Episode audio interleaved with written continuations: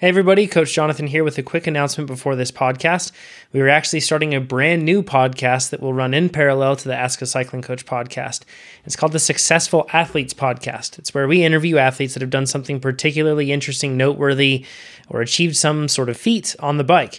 That could be winning a race, or it could just be achieving a PR or doing something else that's extraordinary in some way. We're going to interview these people, dig into their preparation and how they executed on the big day or throughout that process, whatever it may be, to learn how we can become faster cyclists and multisport athletes as a result. So stay tuned for that. You'll see more episodes coming up from this this week. We've already recorded one and we gave you that sample on the last episode here. But stay tuned. Uh, you'll have a new podcast to subscribe to, and we will have weekly episodes with athletes doing incredible things. So stay tuned for that. And for now, enjoy this podcast with Andy Blow of Precision Hydration. It's an awesome one. Welcome to the podcast. It's dedicated to making you a faster cyclist, the Ask a Cycling Coach podcast presented by TrainerRoad. I'm Coach Jonathan Lee, and we have a special episode today. We have TrainerRoad and Cannondale's Amber Pierce. What's up, Amber? Hey, guys. And we also have just uh, one other guest with us today, and this is a returning guest for us on the podcast, backed by popular demand, Andy Blow from Precision Hydration. How you doing, Andy? Good, thanks, guys. Nice to be here again. It looks like you're so you're in the UK right now, and that's, it, that's right you look like you're in a training facility. I see textbooks and I see the spin bike. I see the whole thing. yeah, yeah, yeah. I um I lifted up a load of old towels the other day and found there was this this thing underneath there that I used to train on. So it's even it's even been it's times have got so desperate recently. I've even dusted it off. I found some shoes, you know, with um, with cleats and stuff, and I was back on it the other day doing some intervals. That's a good transition here into introing you a little bit uh, what's your background in sport, and then we can get into your background in in and I guess the educational background, and then of course where you're at with precision hydration as well. But let's start with sport. Sure. We're cyclist, triathlete. What's the background? So um, I did a bit of cycling, but mainly for triathlon. I was the triathlon was the sport that I took the most seriously, and I was I was pretty heavily involved in the sport from my late teens into my late twenties, basically. Probably yeah, ten years or so of, of going pretty hard at triathlon. I spent a little bit of that that time full time as an athlete, like a moderately unsuccessful pro athlete, you might call it. But you know, I won I won a little bit of money, but spent a lot more money doing it, basically. um, and yeah, so I and that was where you know a lot of my interest in hydration came about as a personal level of interest. But I also I studied sport and exercise science. I went to the University of Bath in in the UK, which had a very and still has a very strong sports science program as well as a big triathlon community there. So it was a, a really a really cool place to be in the late nineties, early two thousands. And what what brought you into pre- uh, founding Precision Hydration and going into that field? That that was all because you know I'm I sweat a lot. I had a lot of hydration problems as an athlete in hot conditions, partly because I wasn't used to them training in the UK, although it's sunny out here today. That's rare. You know, it's, it's not, this is not, um, it's not Southern California weather that we get normally. It's, um, it's a little bit uh, cooler and drizzlier normally. So I, I would I found that I got exposed to having big problems racing in the heat. So if I went to um, one of the earliest things I did going into the heat was in the Middle East. I got invited to do a race in uh, Saudi Arabia actually. Wow. And that was that we we did a training camp there that was really cool, but it was hard, you know, in that level of heat.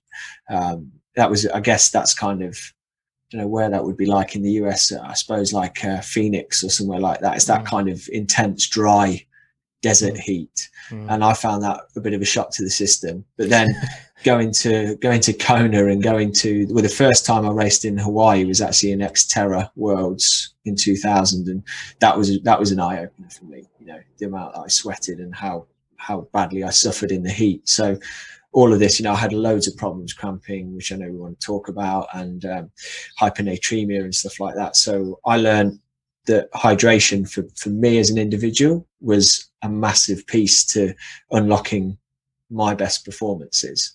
And so that started a journey of, you know, okay, working with athletes, helping them figure it out, and eventually to to forming the business Precision Hydration.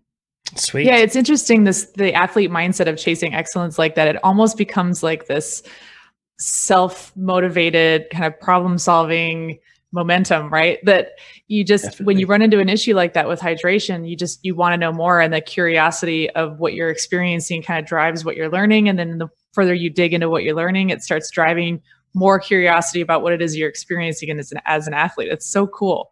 Yeah, the, it was in the early days of the internet when I was doing a lot of that that reading, Amber. You know, I was I was sort of plugging my dial-up modem into the wall. I remember that and going searching, and the only place I could find useful information about extreme sweat loss and salt loss and all the kind of things that I thought I was suffering with was ultra running forums. Mm-hmm. Because back in the day, you know, before ultra running was super popular, you would have all these little forums of people doing the Western States 100 or people doing these these kind of ultra long events. And they the kind of stories that they were telling and the the way in which they were problem solving on on those forums I got quite, I didn't get involved in it as a participant as much as just an observer. I was reading, going back, reading years and years of this stuff and then doing keyword searches. And I've, I've still got somewhere a list of all of these early websites that I read. And actually, I refer back to some of that stuff that's now getting on for 20 years old and it's still useful and relevant stuff. But I spent literally, you know, hours immersed in in that years and years ago to try and and and selfishly the the, the drive back then was purely like how do I get better? You know, yeah, I was, was, interested in. Was there is there like a, a moment for you that kind of stands out either in your racing career or in some of what you were reading that felt like a really pivotal moment for you that sort of set this trajectory? It was the, the sort of the two of the worst moments that that made me really get frustrated about this were two big races. I raced the World Championships, yeah, the long distance World Championships, which were in Nice in France in I can't even remember what year it was. It would have been about 2003 or so, something like that. Very hot. Uh, I I drank way too much water. Had a horrific race. Nearly didn't finish. Ended up walking the run and wanted to wanted to give up because I'd I'd been in great shape to make the Great Britain team to actually go and do that, and then just it was ridiculous how how bad the race went. Yeah, just just so frustrating. And then the, it was either that year or the following year. Most likely would have been the following year. I I'd also fulfilled an ambition to qualify for Kona. Went and did the Ironman and had a shocker there as well. And it was that they were they were big drivers for me that I really thought if I'm going to carry on doing this, I've got to sort this out because mm-hmm. and, that, and whilst I was starting to learn at that point, I didn't have enough practical knowledge or practical experience to apply stuff robustly. So the following, the thing that really tipped it for me was talking to a friend of mine who was a doctor. Uh, he's a heart surgeon, a guy called um, Dr. Raj Jutley, who's actually a co-founder of Precision Hydration.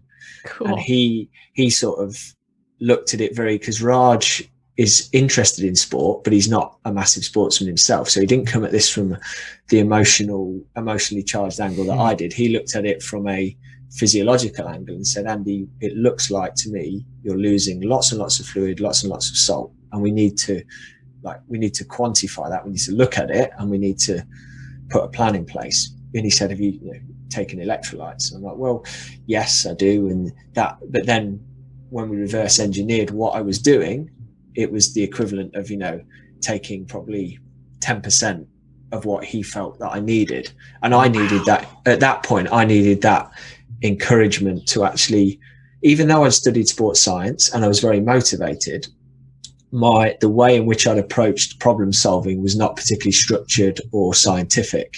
It was very, you know, like I would try things and then walk away from them if they didn't immediately work as you do as like a frustrated young sure. athlete and i and i see yeah. it all the time with athletes that come to us now they're like i've tried this i've tried that and, and they've tried 50 different things but you know you've not tried something quite often until you've tried it persistently and in an organized way you don't have to be a complete scientist but but what can what you do need to do is you do you sort of need to if you're going to change a variable you need to control the other variables and then change that one variable and then you also need to understand what the magnitude of change is to be to be effective you know, right. if you talk about it if you were if you were changing your bike setup you know, and I'm not an expert in that area, but you might you might look at someone who, as as someone who is an expert in that area, look at that and go, well, this person looks like their saddle, they're riding their saddle too low.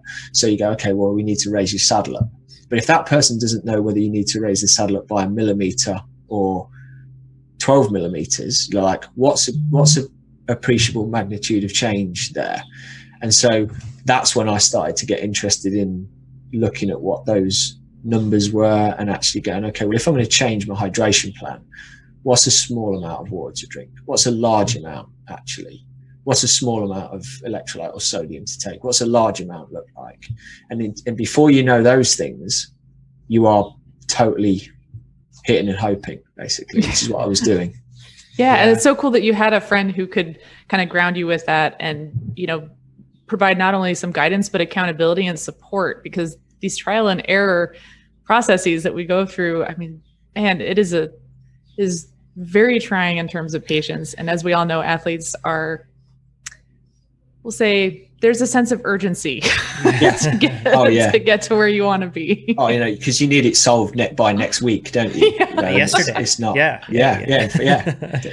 I just want to get fit tomorrow. Yeah. Like, exactly. We, yeah. Can we make that happen? Yeah so with along with all of this, uh, you you've founded Precision Hydration, and uh, if you actually look on the TrainerRoad forum, or if you just Google, probably the easiest way to do it would be to look up uh, "Ask a Cycling Coach" podcast Precision Hydration. You'll be able to listen to a previous episode we did with Andy when he was actually in studio in Reno.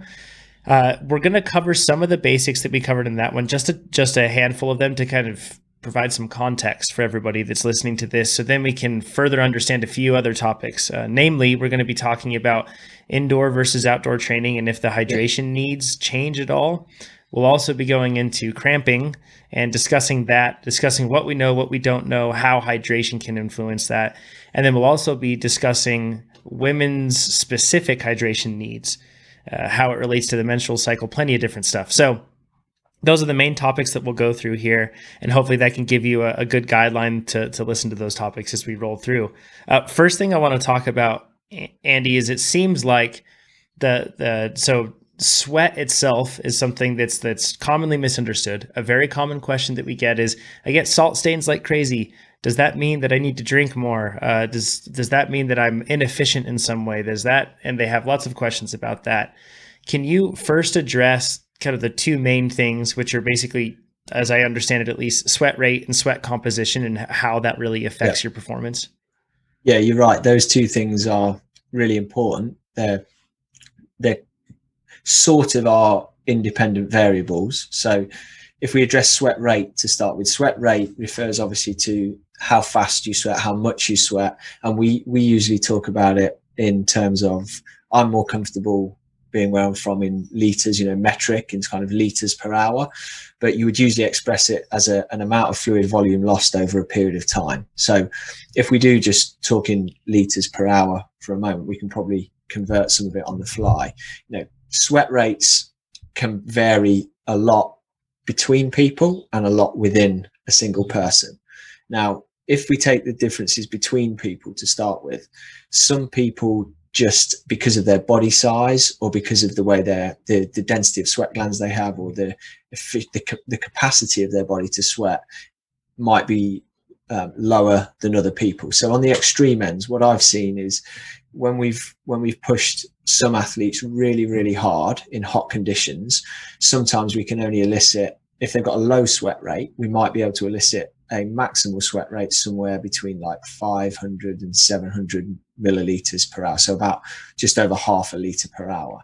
And that might be a, a, small athlete, you know, and someone who doesn't sweat a lot. We had a, a lady who is a triathlete in um, somewhere in, uh, it was either Tennessee or somewhere like that, somewhere hot and humid. And her biggest problem in, in races was overheating because she didn't sweat very much. And when we mm. measured, or she said she didn't sweat very much. So when we measured her sweat rate, it was in fact really quite low. And she had to work out, well, she had to work on bottles of water over the head and that kind of thing to kind of improve cooling in hot conditions. On the other end of the spectrum, I've worked with NBA players who are some of the heaviest sweaters that we that we work with because they're very very big guys, six foot eight, six foot nine, whatever inches tall, very high work rates, quite hot and humid, often in a, a, basketball practice facility. And we've routinely seen people with two, two and a half litre. I've even heard reported three litres an hour sweat rates. Oh, so, oh my gosh. So there's one guy who played, I don't know if he still plays for the Knicks, but I did a, I watched the training session there and they basically have a guy who follows him around with a mop, you know, because because they're worried about the other players s- slipping up on the practice floor because right. there's so much sweat. Yeah, that's like um, a safety hazard. Yeah, yeah exactly. I yeah. ask that. that so I want to put some context on that really quick. For most people, if you're watching on YouTube right now, um, if you're not, then you can imagine. But so this bottle right here, this is just a normal like cycling bottle. And this is like 550 milliliters, I think, is what a normal bottle is. Is that about yeah, right? I think that's right. Yeah. Yeah, so, so about 600, I think 16 ounces is not far off half a litre. So 32 mm-hmm. ounces would be a roughly a litre. So when you think about that, you know, a, a, relatively, a very low sweat rate would be one of these an hour at, yeah. in an active state. And then with that NBA player, my goodness, like, you're talking six of these an hour, six. possibly. Yeah. That's just yeah. crazy to think. That's an crazy, amazing range. It yeah. is, yeah. But what that's talking about as well, to be clear, is like, that's people's maximal sweat rate. Mm-hmm. So a low, it's low. 500 mils an hour is a low maximal sweat rate. But when we actually get athletes in the real world, if you go out on a ride on a cold day and it's a fairly easy spin and you're not massively overdressed, your sweat rate could be pretty close to zero. So the hmm. actual range of sweating that goes on with athletes is sort of even wider because you've got that range from zero through, you know, two, three liters plus. And we've occasionally seen, you know, even as i am I'm not a huge guy. I'm like, um, what would I be in pounds? About 150 pounds, something like that. About five, five foot nine. So probably a similar size to a lot of, you know, like middle of the pack cyclists, basically. Mm-hmm. And but my sweat rate can exceed two liters an hour, but that is high for someone of my size. They often what's quoted as kind of a typical adult sweat rate for someone who's working hard, if there is such a thing, is like one to 1.2 liters an hour, you know, something like 32, mm. 36 ounces. If you, and that's if you're working hard in fairly warm conditions. Mm. So we always say, and, and on the really extreme end, although I've not measured these numbers personally, I have seen numbers in the literature reported at four or five liters an hour for some like really high sweat rates. But I think you're talking about and we've worked with some NFL linebackers and people like that, but I think you're talking about guys that are built like that. Lots of clothing, lots of heat. I think if you mm-hmm. if if we're you know pulling it back to cycling, low sweat rate is going to be if you're working reasonably hard, you know three four hundred milliliters an hour. If you if if it's high, you might you might lose a couple of liters an hour. That's probably the sort of magnitude that would that would capture 95% of people that we're talking to. Hmm. So one of the things that you do is, uh, so, and we took this last time, a sweat test, and yeah. that sweat test was taken in an inactive state. How does that information then scale out to an athlete to inform them? For example, like if they're doing like a recovery ride versus some really hard ride, how does that yeah. sweat test data that you get? Because I can't remember. I think I was on the if there's if there's a mid range, I was slightly toward the top of the mid range. Yeah. Uh, so how was, does that relate? Well, that was the sweat composition test. So that doesn't look so much at sweat rate. It gives an indirect measurement of sweat rate. But what we measured there was the sodium content of your sweat. So sodium is the main electrolyte that you lose in your sweat because it's the main electrolyte in your blood plasma, which mm. is where sweat comes from. And different people different people's sweat glands respond differently and, and reabsorb more sodium before sweat comes out to the surface of the skin.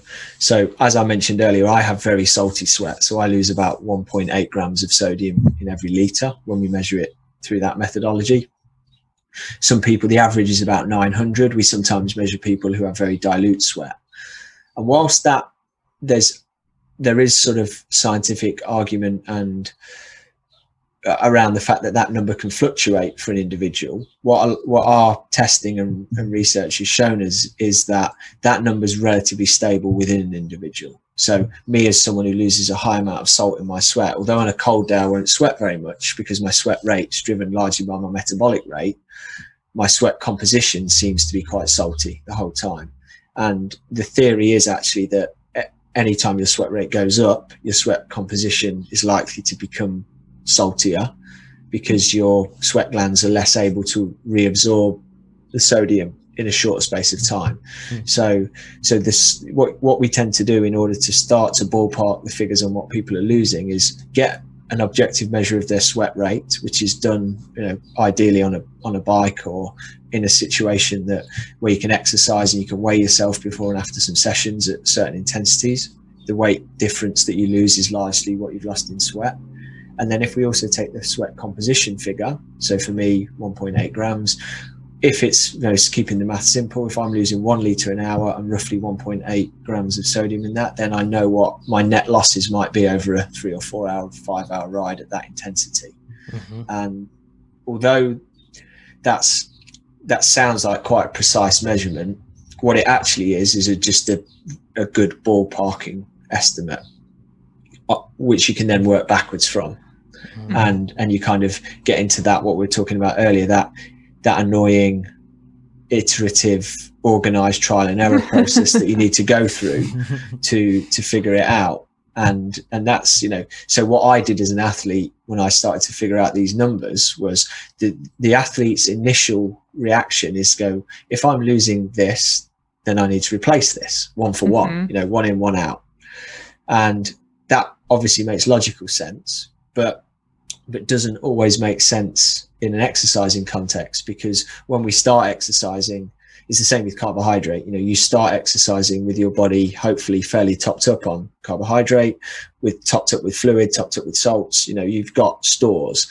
And we all know this because you can go and exercise pretty hard for quite a prolonged period of time before the wheels come off because because the because of what you've got stored. So you can sweat quite a bit. You can burn quite a lot of energy. And, and I guess for most people, if you're well trained, that could be 90 minutes or maybe even a bit longer before you really start to see a noticeable dip in performance if you consume nothing. Mm-hmm. So, what we need to then go is okay, well, how much do we need to replace to maintain performance? And that's where the that's where it all gets tricky because it's all about well it depends if x or y and it depends how long you're going for. It depends what the weather conditions are like. It depends whether this is a time trial or a road race or a mountain bike race. You know there's all kind of things that come into it. But at least by starting to understand the magnitude of what your losses are and being able to constrain the ballpark in which you you do the trial and error you've got something to base it on yeah, it gives you a real leg up and kind of a head start on this in, in yeah. terms of that. the, the other process. thing as well is it, it kind of gives you some some some case study stuff you can be doing. So that's how I mm-hmm. started mm-hmm. out as well was trying to figure out okay, well, who am I like? I've read about this guy. Does it sound oh, like yeah. I'm like him? Because if this guy online is going, well, I sweat a ton and I'm always getting cramps and I've got like salt crust in my eyes, and I'm like, I can relate to that. Mm-hmm. So that's that's maybe that's a model that I can whatever he's doing. If he's saying I take X, Y, or Z amount per hour and it works for me, then that seems like a sensible place to start. I think where it goes wrong with copying other people is what we instinctively do as athletes is we copy people who are not like us, but who we as- aspire to be like. So very successful people. Yeah. And they may not, ironically, they may be successful because they have different characteristics to us inherently. So, kind of copying someone. Sometimes you learn a lot by copying people who are very good at things, but when it's reliant on you having similar physiology, I think that's that's troubling. You know, I, I, guess it's the same. I mean, Jonathan, you can probably, or Amber, you can both probably talk about the fact how it is with training. You know, because mm-hmm. people copy the wrong sorts of training. Oh yeah, yeah. No, I, I'm just laughing. I'm giggling in my head because I'm just thinking, I, I certainly there's certain you know, you look at athletes that you think are just amazing or you really respect or admire for many reasons, and then you're just like, wow, that you know, there's so many things about them that are like wildly different from who I am. So you're better off looking for your sweat doppelganger than, yeah. than looking for yeah. your, necessarily your favorite athlete. yeah. Yeah. And that's that's one of the things that we like to do now is we one of the thing the things that myself and the team at PH have built up is uh, this kind of mental database of case studies of like, well, we've kind of someone talks to us or emails us about what's going on with them, and you're like, oh well, I remember when we spoke to someone else who was having similar problems yeah. or was similar like that. Then this is what we did, and we, you know, so whether that is that's maybe not truly scientific, but it's it's often a valid way, I think, to to go about helping people problem solve. Yeah, that makes a lot of sense. Yeah, I'm sure you experienced. I mean, you've uh, so and, and Amber with her career as a professional road racer for years, and you also Amber being being a fellow nerd like the rest of us, and, and also a person that likes to dig into research stuff. I'm sure that was part of your process. Did you ever have uh, challenges with sweat loss or, or, or, sodium loss or sweat rate? I should say, like, and and how did you go through that? I career? really struggled in the heat, and I I never got to the point of actually doing a sweat test. I wish that this is something that I had been aware of much earlier on.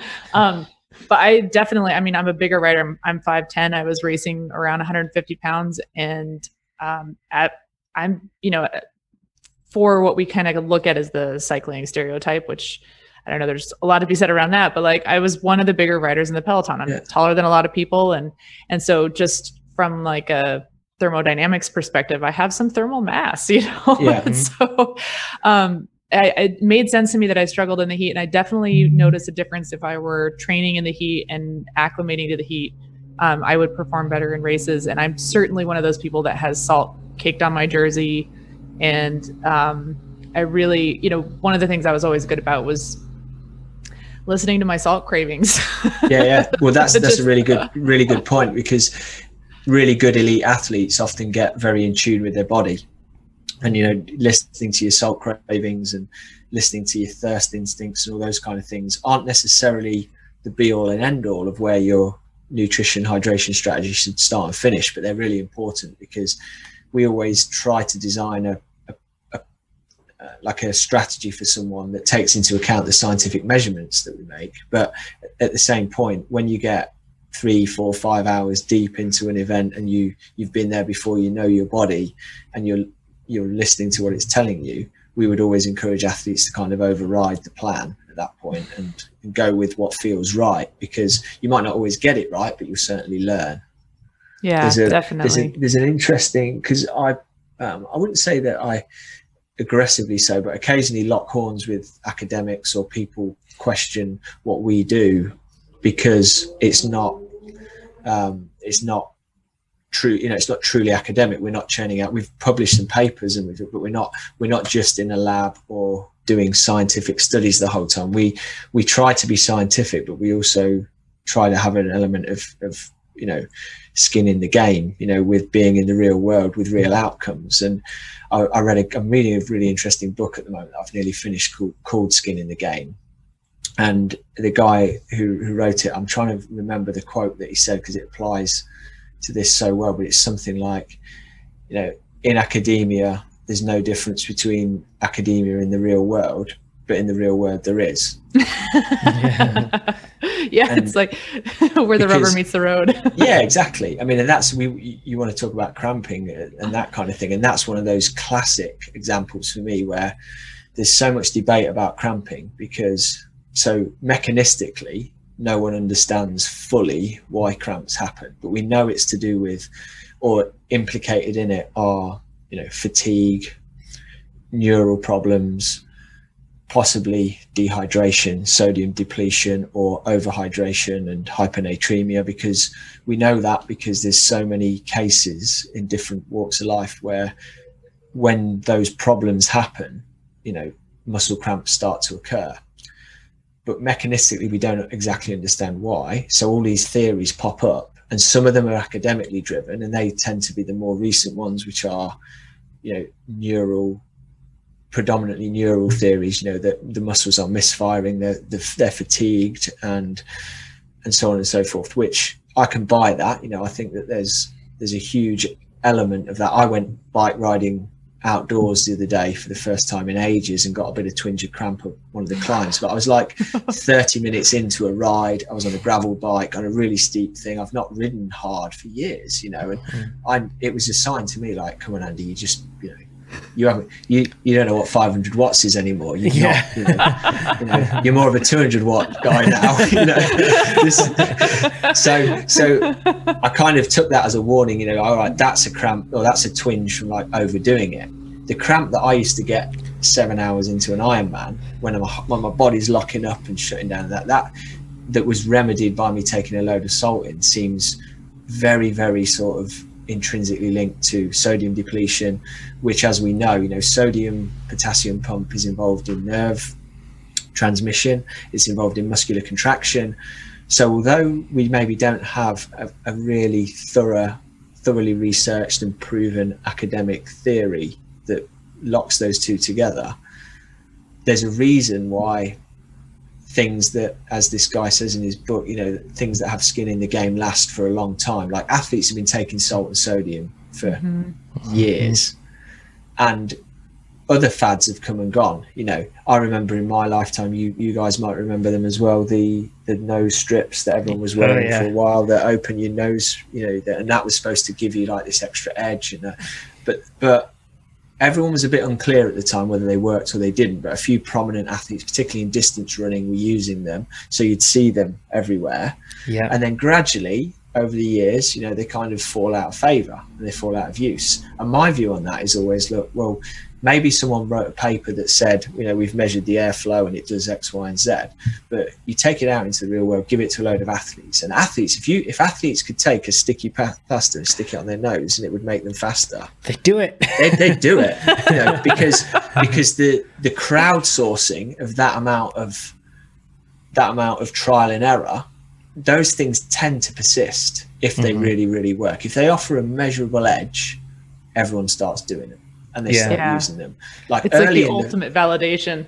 Yeah, exactly. And I, for me, it's it's not strong science, but it's strong life facts that you know if people are still taking sodium and and you know with their hydration, even though for to solve cramping, even though it's not proven, it's kind of if it's passing the test of being proven in the real world to a to a degree that's good enough. Now it doesn't mean we should stop investigating and stop trying to find out because am i convinced that some people like you know take it who don't need it or take too much and that sort of thing? It's like yes definitely you know that because with an athlete, if you tell them that taking something will help, you know, they'll usually take five times the amount. You know, we, talk, we talked more, about it last more time, has to yeah, be better. yeah, exactly. Yeah, everything is everything is more. We we we have a problem with that, you know, with our product line because we have the different strengths of product, and in some mm-hmm. situations, you know, people are just like, oh, I just have the strongest one.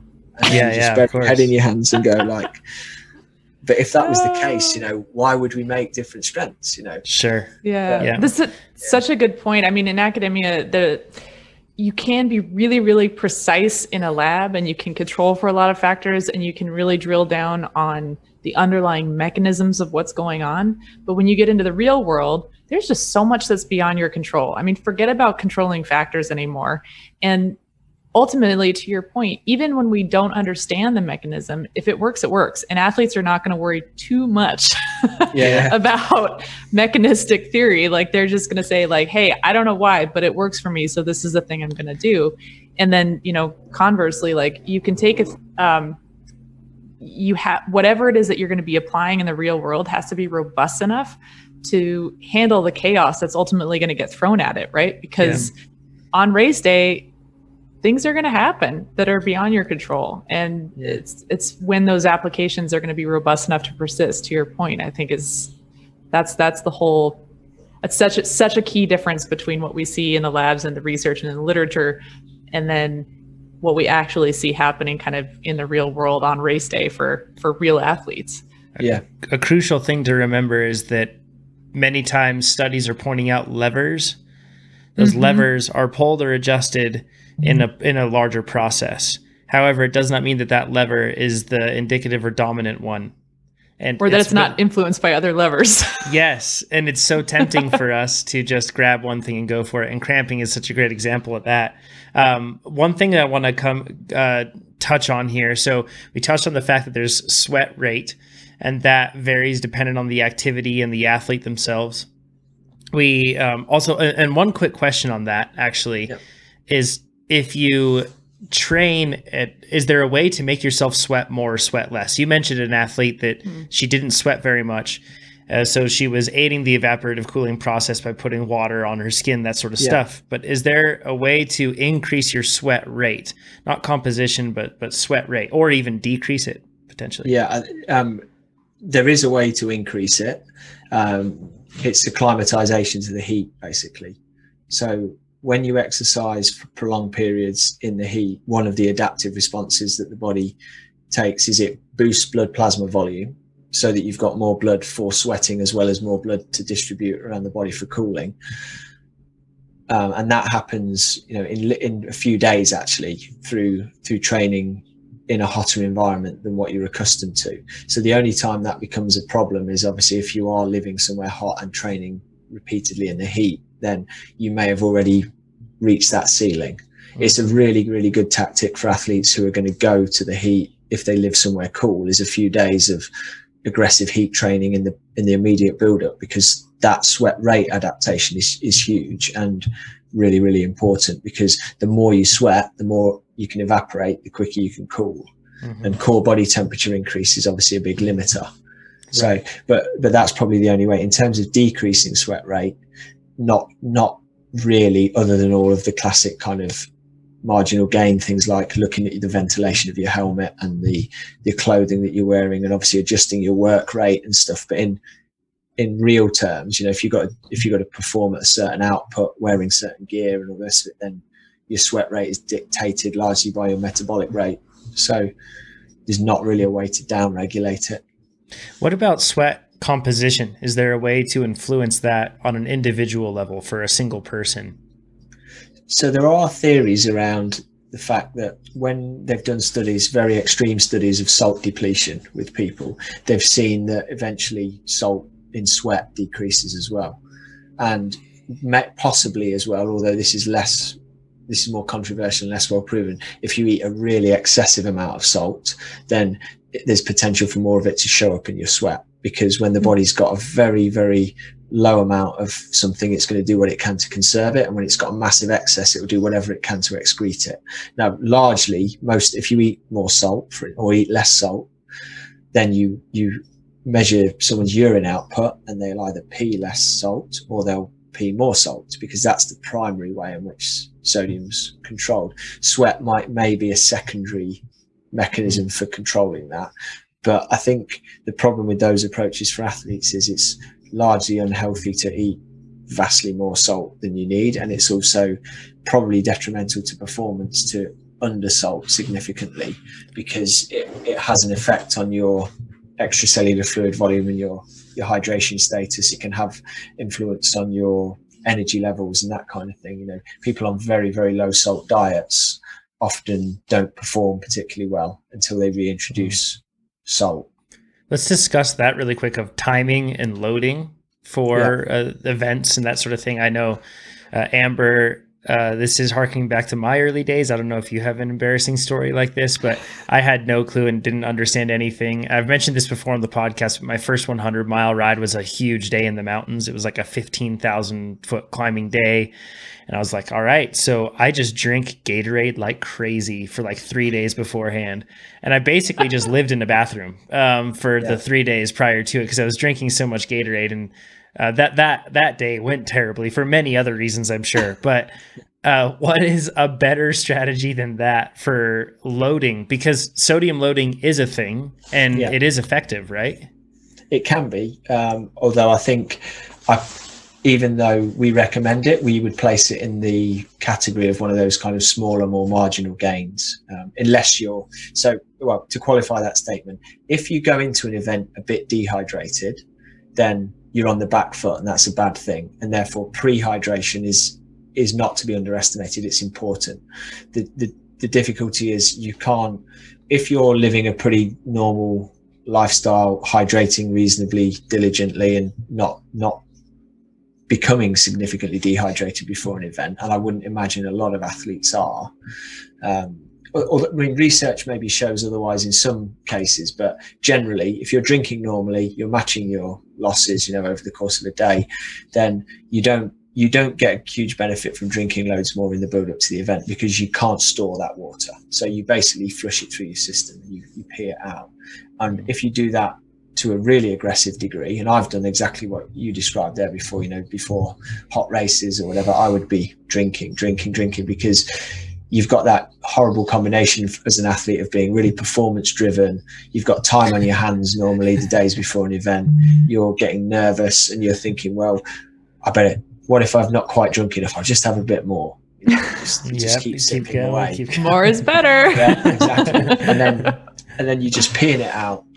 And if you do that to it to extremes, you can actually become start to become mildly hyponatremic or certainly like lower the sodium levels in your body a little bit because you inevitably pee a little bit of sodium out as well. So what we'd normally say to athletes for prehydration is look, drink normally, behave normally in the days before the event. If you're traveling a lot to get to an event, or if you're going somewhere hot or spending a lot of time on your feet or whatever, big event expo, if it's a huge event the day before, you know, maybe an extra glass or bottle or two of water or something is sensible in the 48 hours before per day. On top of that, though, I'd encourage people to take a little bit of salt on their food if they don't normally, just to make sure they're not becoming deficient in that.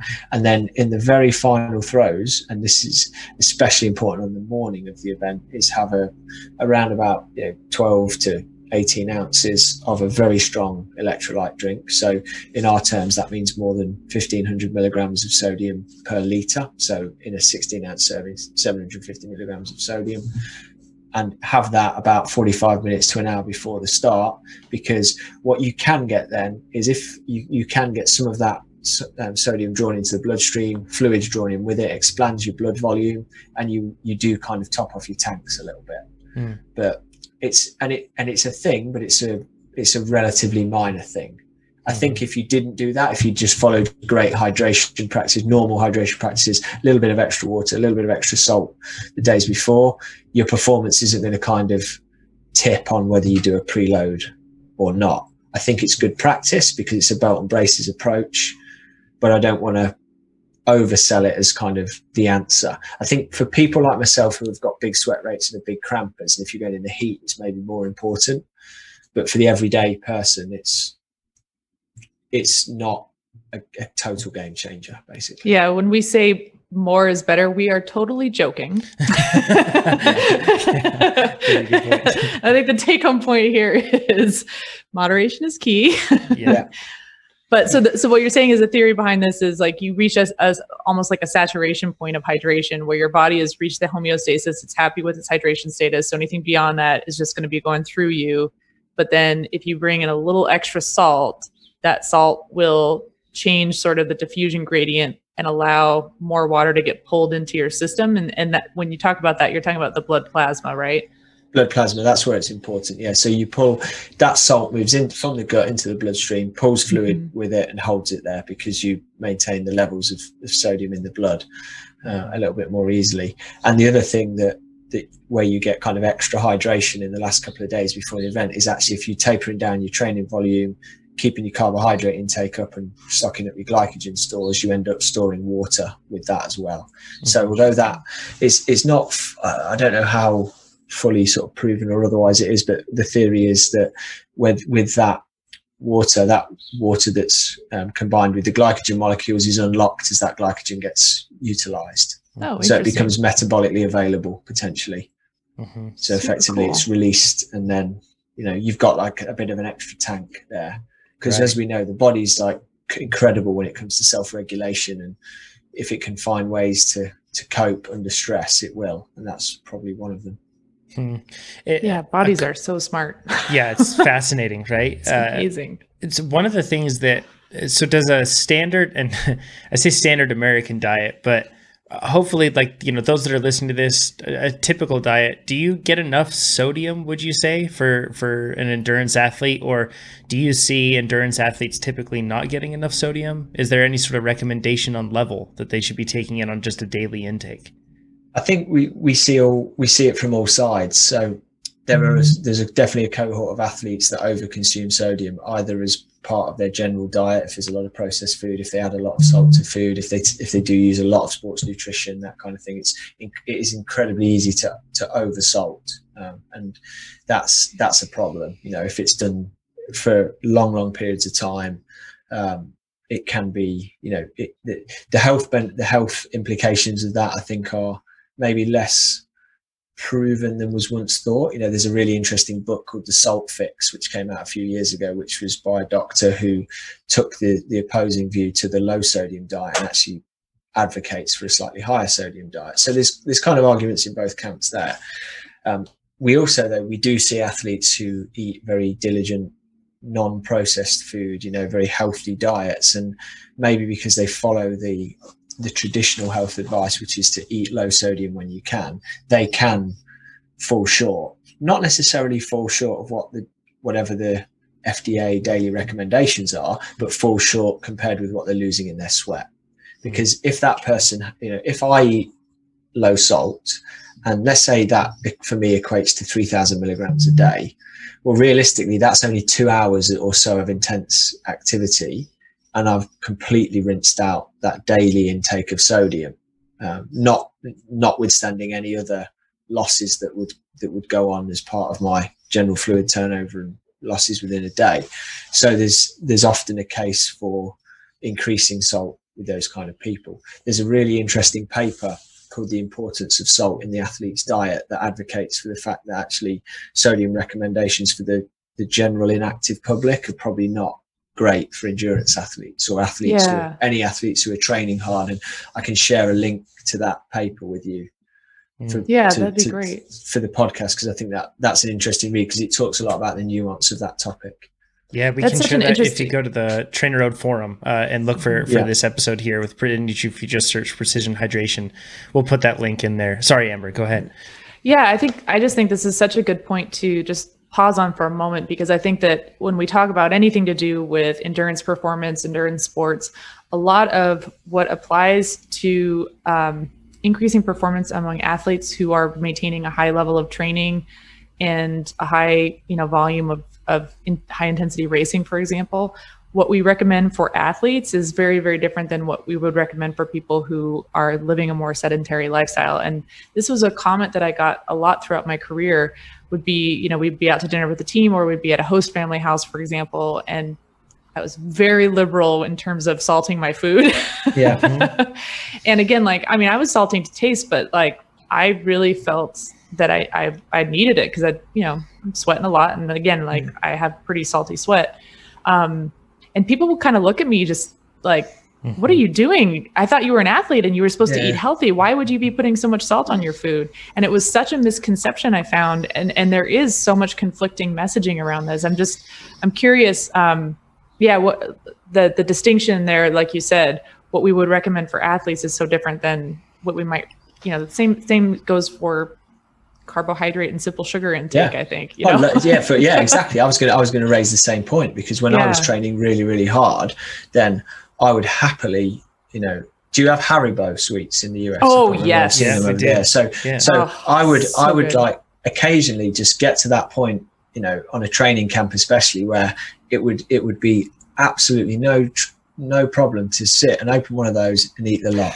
and feel totally, you know, but if I did that now, I would feel awful, you know, not just psychologically, but like I'd physically feel awful because it would kind of overwhelm my body. But, you know, when you when your body is, when you are smashing out the 20, 25 hour training weeks and your metabolism is like a furnace and that kind of thing, I'm not, I'm definitely not advocating for the fact that that is like a healthy way to do it, a healthy choice. Right. But, but just based on how you feel, you know, you can kind of get away with that sort of behavior mm-hmm. where yeah you're, you're, burning so much and you need yeah. such a high level of carbohydrate that that's and, and this lead this kind of leads to a really interesting point which is you know there is there is a lot of overcomplication goes on because what we what we're often arguing against or for in these circumstances is uh, you know a, a, one size fits all recommendation because people want to know is it is low salt good or is high salt good? Yeah. Or is it like and my argument has always been, you know, since looking into this more, it's like, well, it's it's very individual because mm-hmm. what's low salt for me might be relatively normal or high salt for someone else. But it, it is a, if you step back or if you take the really high level view, it's as simple as, you know, within a period of time, you kind of have to meet your needs. You have to meet your losses. Now, if my losses are five or eight times higher than the guy next to me, then my intake needs to be of that similar sort of magnitude higher. within a span of time. Now, whether that's nutrition I take in on the bike or whether it's salt that I put on my food or whatever, I kind of, if my salt turnover is five times his, at some point I need to replace significantly more. And and that's that's what we end up kind of boiling this down to. It's like everyone's a bit of an individual. We need to understand what the magnitude of the ranges are and then help people play around in that area because as you as you discovered as an elite athlete and I I, I definitely from working with enough elite athletes now have recognized this pretty strong pattern that a lot of them are you get all le- all levels of intellect and sophistication, shall we say, you know, across them. Like some people are very, very into the books and the science and the research and get into the detail, and some have zero interest in in that. But but both groups are confident often enough to rely on their own intuition to a lot. Mm-hmm. So maybe people who like to read the science need some of that to validate what they're doing. But a lot of mm-hmm. athletes mm-hmm. just kind of they don't overthink it. They go with what works. They put their yeah. time and energy and their thinking time into into the stuff that really ma- matters for them.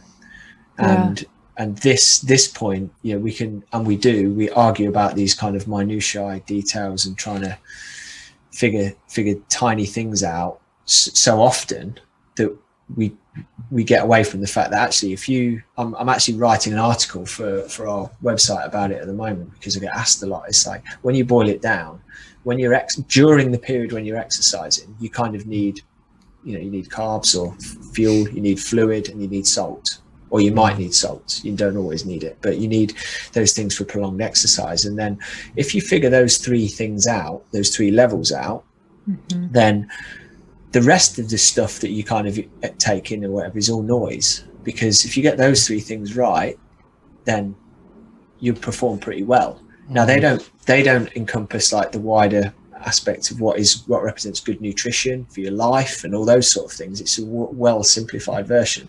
But if you want to get down to the basics if you don't know as an athlete and i didn't know this when i was a younger athlete like how many grams of carbs works for you per hour? How many fluid ounces of fluid roughly works for you in different conditions and whether you need a small medium or large amount of salt then you're missing the three biggest tricks in the book to go faster over mm-hmm. over long endurance aren't you that mm-hmm. probably in pace and pace point. judgment if you get if you screw your pace judgment all of those go out the window as well because it kind of doesn't matter but if you pace it right drink it drink enough eat enough and I get enough salt you can keep going all day 100% yeah.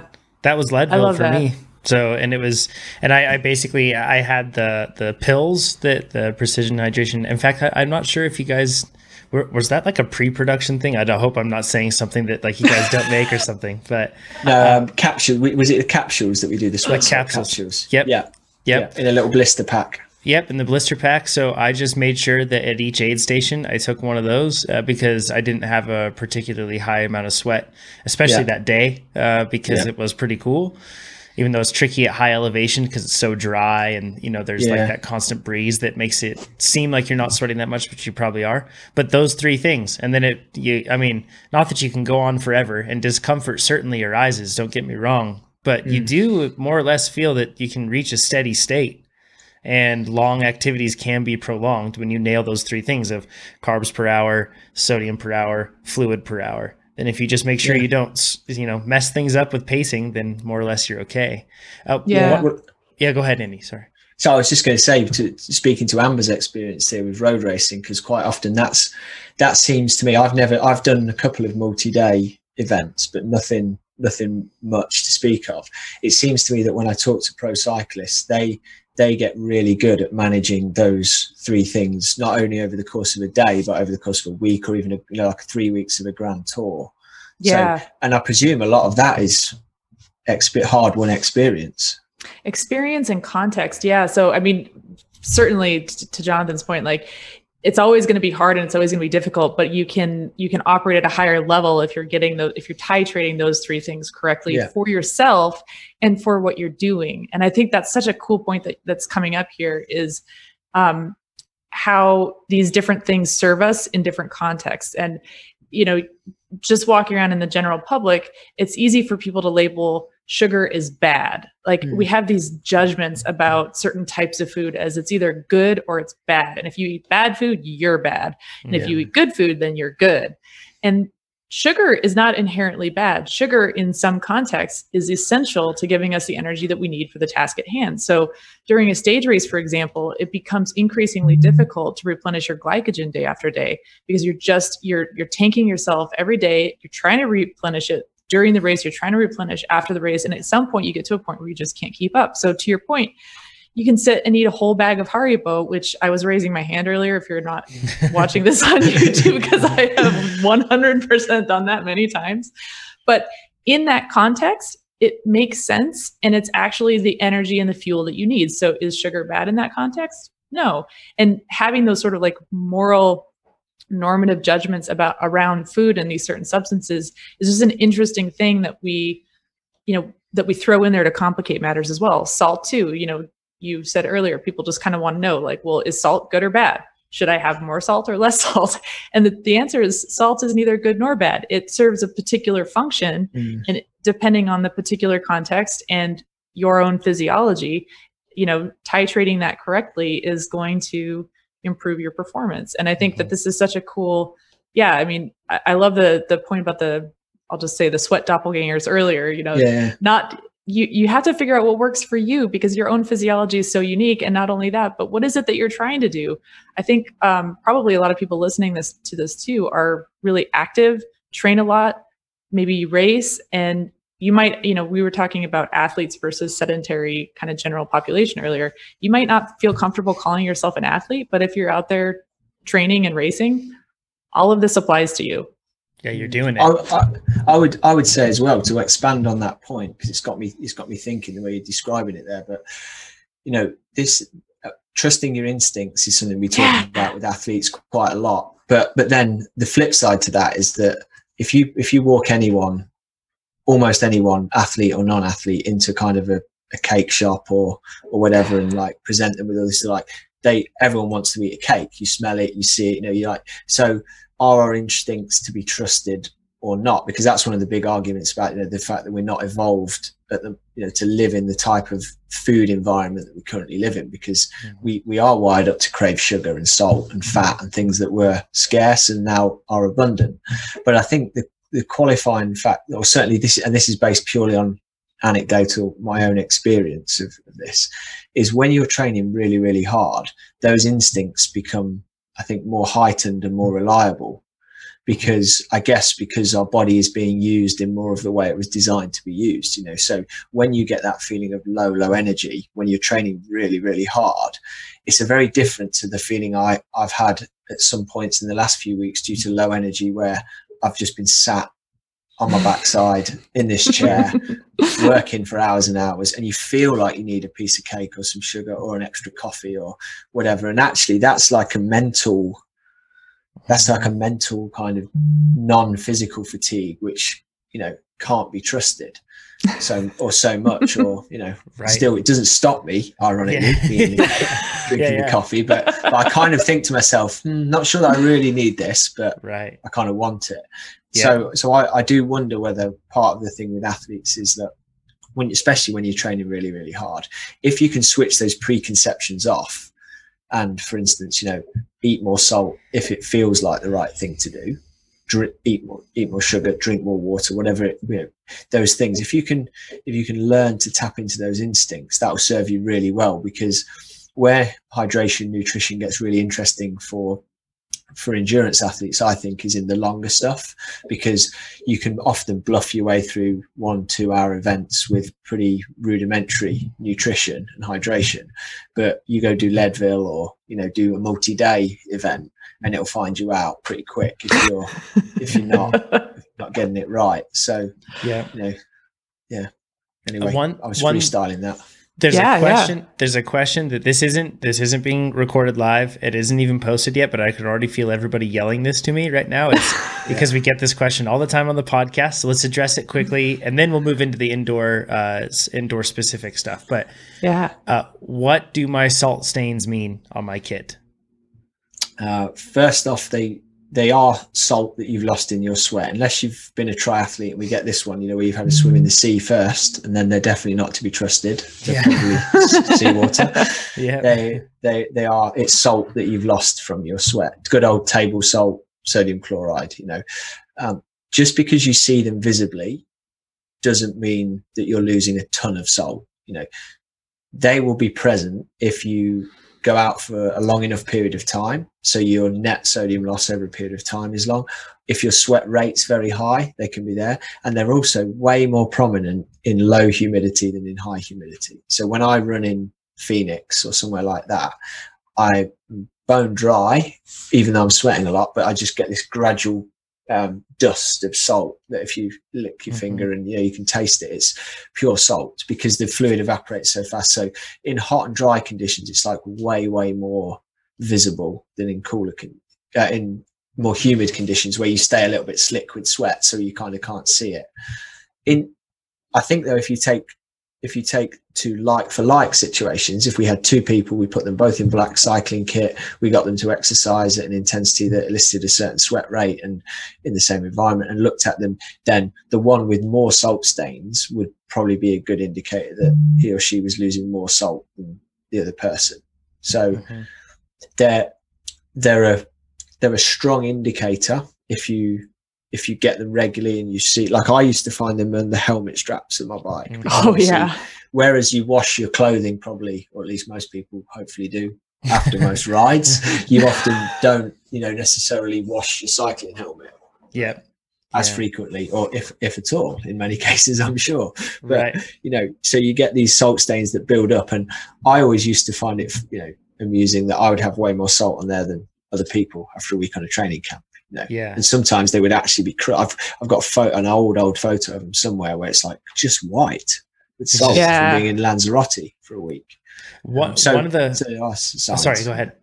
no carry on dude. Yeah, One of the related questions to this is Does that mean I'm eating too much salt? Having So- salt stains on my Mm. kit, does that mean I'm eating too much salt? I think, like I said earlier, that there is some evidence that that limited evidence that if you really, really are excessively eating salt, it might show as increased sodium in your sweat. But the science on that is not clear, and it's not. It's definitely for me like whether I eat a lot of salt or not, and I've ex- self-experimented a lot. My sweat demonstrates a lot of salt in it, so I would say it's not cut and dried. Basically, it's and it, and it could just be that you happen to lose a lot of salt in your sweat. Got it. Uh, let's go into indoor uh, versus outdoor. I guess context is probably the best way to put it. Yeah. What what individual or unique considerations should athletes take into place in their training inside? And and I'm going to preface this with the common thing that a lot of us do is right, Amber. We think it's just an indoor ride, so uh, we so we we don't fuel it the same we wear really bad old kit and then we get a saddle sore uh, you know and, and we, we do all these different things because Yeah. it's just an indoor ride but if anything it's actually the highest amount of output especially if you're using TrainerRoad because it's going to be training that's going to be right you know it's scaled to your abilities so really it's like probably the best time to fuel to hydrate to wear the best kit to do all that stuff because it is like the highest peak of performance you know that you're going to see till race day but are there any special considerations along those lines or others, Andy, that you would say somebody would need to take concerning hydration in particular when they train inside? I think the biggest thing about hydration in indoor training is like in a like for like context, you generally do work harder. You've got way less airflow, even if you've got a fan. It's Mhm. often not as effective as the kind of airflow you get on the road. So it tends to push your core body temperature up sooner. I know that on the trainer, I can be sweating after easily be sweating quite hard after 10 minutes of relatively, you know, benign warming up compared with if I went and did that on the road. So unit of time per unit of time, you probably sweat more. Um, that might be in many people's cases offset though by the fact that you don't ride as long. Like, uh, although in recent times I've heard of a lot of people doing four hour, five hour rides routinely on the on the trainer because they can't get out. I mean, I can't mentally do that because I'm I've I've I've not got the goal there, you know, to keep me driven. But good on the people that can that can do that and can push out those sessions. But I think if you're doing that, then you do need to go into that with a plan. And I would, I guess, if you want a rule of thumb, I'd probably say, look, if you're on the training for an hour or less, then it's probably wise to have a bottle of water there or something. But unless you're backing that up with another really hard session or coming off the back of another hard session, then not there's not a lot you can drink or eat or anything that's going to influence your performance in that hour or even enhance your recovery dramatically. You know, you just kind of got to turn up hydrated and fueled and smash it out. When when you get to two to three hours, okay, that's definitely becoming more more important. But even even up at the well at the lower end of that, even after a couple of hours, probably drinking to thirst. You know, maybe a bit of electrolytes if you are a heavy sweater, but listening to your body. I would always, after a longer session like that, have a strong electrolyte drink mixed up, ready to go, so I could drink it afterwards to to help my rehydration for recovery. But I think during the session, I would be largely driven by instinct. You know, if I was going to though do something for four or five hours or you know really kind of long stuff, and especially if you're a heavy sweater, you're going to need a plan because I think if you follow your instincts, you won't drink much in the first hour or two, and that'll bite you in the backside later on. So that's where I'd be wanting to to to sort of do a bit of pre-planning, and that's where understanding your sweat rate and stuff has has some advantage because even if you start off with an arbitrary, I'm going to replace roughly, I want to replace roughly 50% of what I'm losing, you know, and if you're a, a one litre per hour person, over five hours, you predict that's going to be about five litres of loss. You're going to drink half a litre an hour to kind of mitigate that, which, which sort of, you know, for context feels like a reasonable guesstimate for me as a mm-hmm. starting point. Then, then you may not feel like it drinking half a litre in that first hour but you're kind of going to have to if you want to keep on schedule. So, yeah. so I think that's where. Whereas outdoors, especially if you do the majority of your training outdoors versus indoors, you've got a lot more. If you're an experienced rider, you've got a lot more rules of thumb you can fall back on. Because normally, when I ride this route in this temperature, I take two bottles, or I have to stop for a third, or normally I can get around this route without a bottle. You can. You've got all those kind of heuristics that you've built up over the years so I think it requires a bit less planning rather than a bit more. And I would say at the moment, if people are doing more indoor training, one of the things we've been doing with the athletes that we work closely with is encouraging them to do some analysis. So it's like, okay, well, write down what you're drinking and eating on these sessions, weigh yourself before and after, start to write down how you feel about that because we can come out of this period with some knowledge then on on what works. And there's been a there's a, a Norwegian um, triathlete I've been working with who's been doing a ton of that and learning loads, you know, for his Ironman performance, which is really mm. cool. He's built a spreadsheet and he's like putting in all of his data, treadmill sessions, bike sessions, wattage, how much he drank, how he felt at the end, how much body weight he'd lost. And I think that's going to be a really valuable resource for him when he goes back outside. We can start mm. to translate that into actual strategies. You can control so many more variables when you're riding inside that yeah. you just can't control when you're outside. And yeah, so it's a good environment for that. On the on the note of evaporative cooling, and I guess we can kind of go over. It'd be good to go over the why we sweat and and but why doesn't yeah. adding on to why we sweat? Why doesn't evaporative cooling work as well when we're riding inside? I think the simple reason why it doesn't is that largely the, the airflow to take the evaporating sweat away from the skin is important, but also unless you're in a huge environment, um, your the humidity in the room where you're training will be massively influenced by by your sweat rate. So we used to have a, a, hu- a climate chamber which wasn't humidity controlled. We could only control the temperature for doing testing in in the lab. And what we used to find was if you put someone in there for like an hour and a half, the humidity could go up from an ambient of say, let's say, you know, 40% when you start the session to almost 85, 90% throughout that 90 minute period. Now it was a relatively small room with someone working hard, but I think essentially that that evaporative cooling becomes less and less efficient because there's less of a gradient with which in the with the moisture in the air, there's less of a gradient for that evaporation to occur. So you start off in basically in an hour and a half indoors. You kind of start in, you know, Phoenix, and you end up in Miami or something like that because it's just, you know, it, you, the, the conditions change dynamically while you're riding. Yeah, this is something why, and that's why it's so important to have a, a Eh, I, I'm not sure you can have enough fans when you're riding inside because no, I'd agree. Yeah. yeah, be- I think all of us probably agree with that. Eh, yeah. But because the main reason is we have like so much because a lot of it is about surface area, right? Yeah. And and and a bigger athlete is bigger, but also if they have more surface area, that means they have more cooling ability with mm-hmm. greater surface area, right? So but it's only effective. That surface area is only helping you if air is moving over that. And when we're riding in outside, air is moving over every single part of us. Even if a Yeah. sock is covering it, even if a jersey Yeah. is covering it, there's still a greater amount of airflow than what we experience inside. So when we just have that tiny little, you know, we have a, small fan that's pointing at us or pointing at one specific spot, which is often our face, but then not pointing at the rest of our body. It Mm. really has a profound impact on your ability Yeah. to perform. It it does, and I think if if people haven't got the ability to have as many fans as they'd like, or or for, for whatever reason, you know, the space or just the availability of it, then it's worth remembering that one sort of side effect, one side benefit you get of getting hotter is that heat acclimation, blood volume boosting, and all those sort of things. So you might have to in, you might have to change the intensity of your ride and downgrade it a little bit, but you still can get an enhanced training effect because actually training in indoors in the heat does give you some of the gives you some benefits that you don't get from riding outside, which is why it makes it a bit more of a it's like a more potent form of training. yeah, sure. like heat acclimation, you need to adjust the intensity and your own expectations. Yes. Yeah, that's the problem. Yeah. a, a, honestly a, a, a Z2 recovery ride.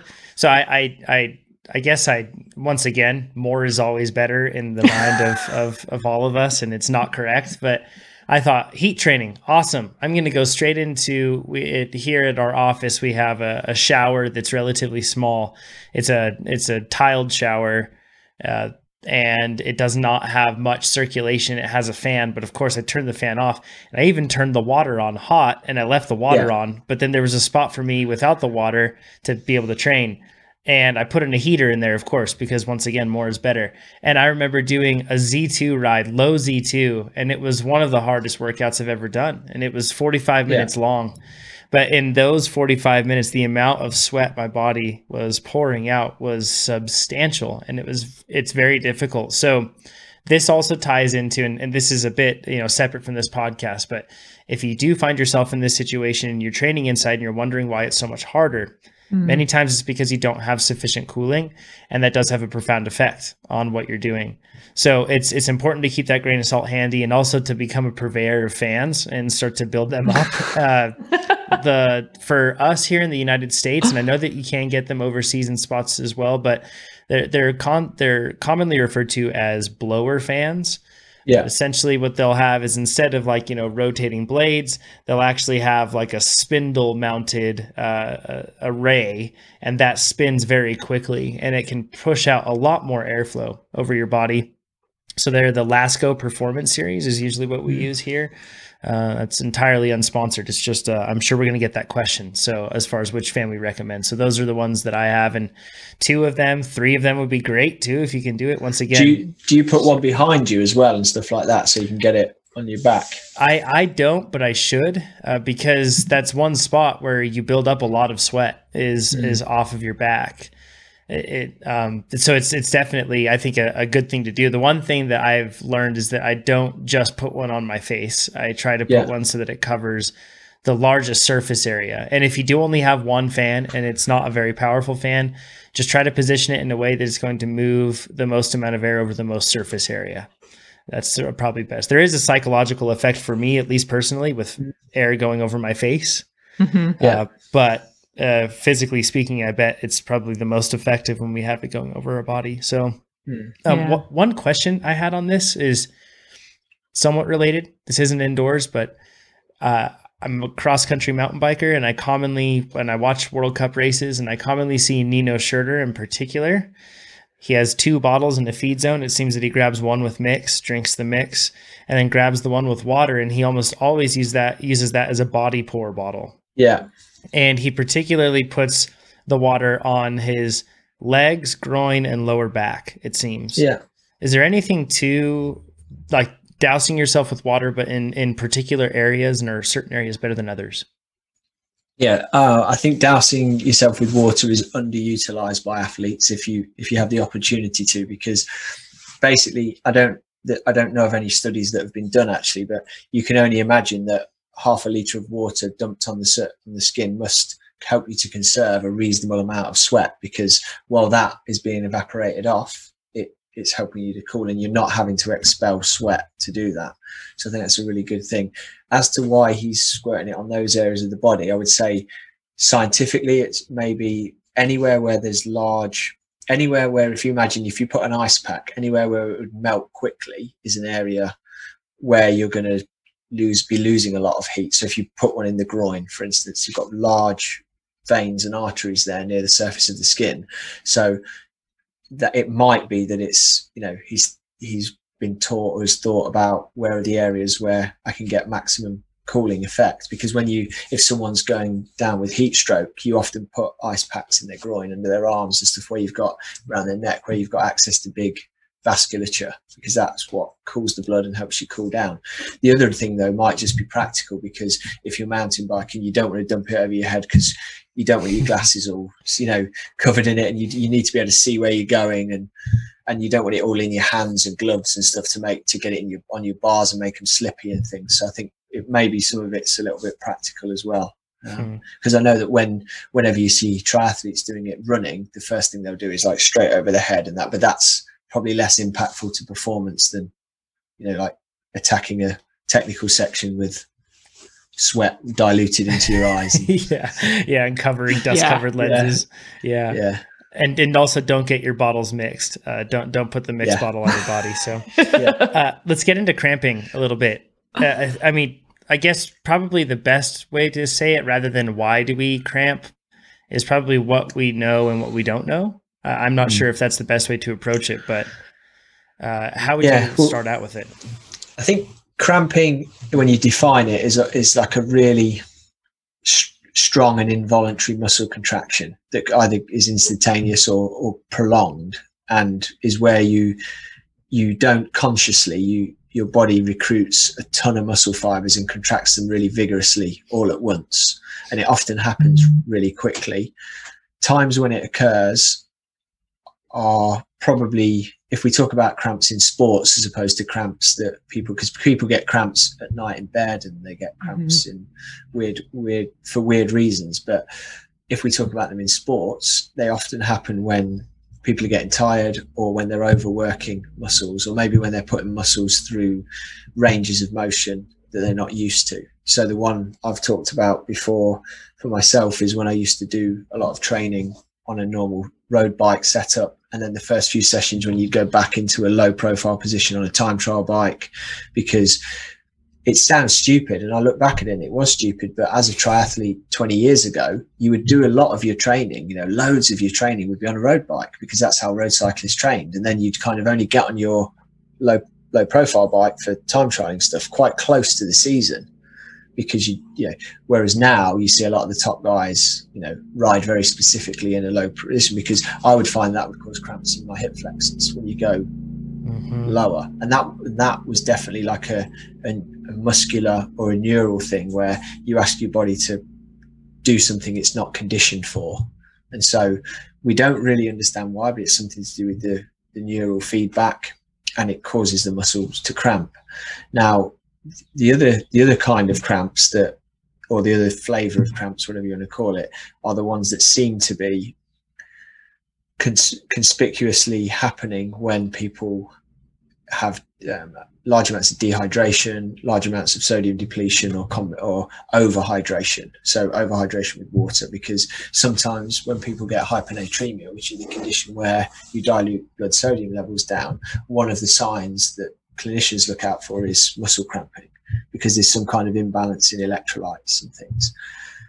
And one of the big reasons why cramping is a controversial topic is is there's no there's definitely no one set way that it comes on. Mm-hmm. We know that the, the, probably the most reliable thing we know about cramping actually is how to relieve it once it's happening, and that's to stretch the affected muscle. So if you get a calf cramp, that's where you see soccer players classically their teammate grabs their toe and pulls it up towards their knee because that puts the, the calf muscle under under strain, and almost instantly, often with most cramps, it will release them.